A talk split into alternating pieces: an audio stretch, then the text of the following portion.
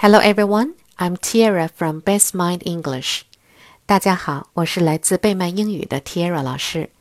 今天我们讲的故事叫《The Snowy Day》，下雪天。One winter morning, Peter woke up and looked out the window. Snow had fallen during the night. It covered everything the night.It covered everything as far as he could see. After breakfast, he put on his snowsuit and ran outside. The snow was piled up very high along the street to make a path for walking. Crunch, crunch, crunch. His feet sank into the snow. He walked with his toes pointing out like this.He walked with his toes pointing in like that. Then he dragged his slowly to make tracks. And he found something sticking out of the snow that made a new track. It was a stick.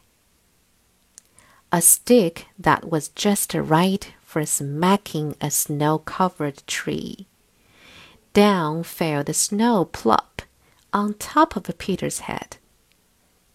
He thought it would be fun to join the big boys in their snowball fight, but he knew he wasn't old enough, not yet. So he made a smiling snowman, and he made angles. He pretended he was a mountain climber.He climbed up a great big tall heaping mountain of snow and slid all the way down. He picked up a handful of snow and another and still another. He packed it round and firm and put the snowball in his pocket for tomorrow. Then he went into his warm house.He told his mother all about his adventures while she took off his wet socks. And he thought and thought and thought about them. Before he got into bed, looked in his pocket. His pocket was empty. The snowball wasn't there. He felt very sad.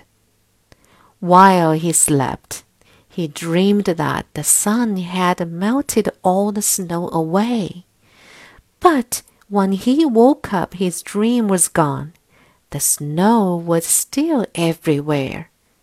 New snow was falling. After breakfast, he called to his friend from across the hall, and they went out together into the deep, deep snow. 好了。今天的故事就到这里了，晚安喽。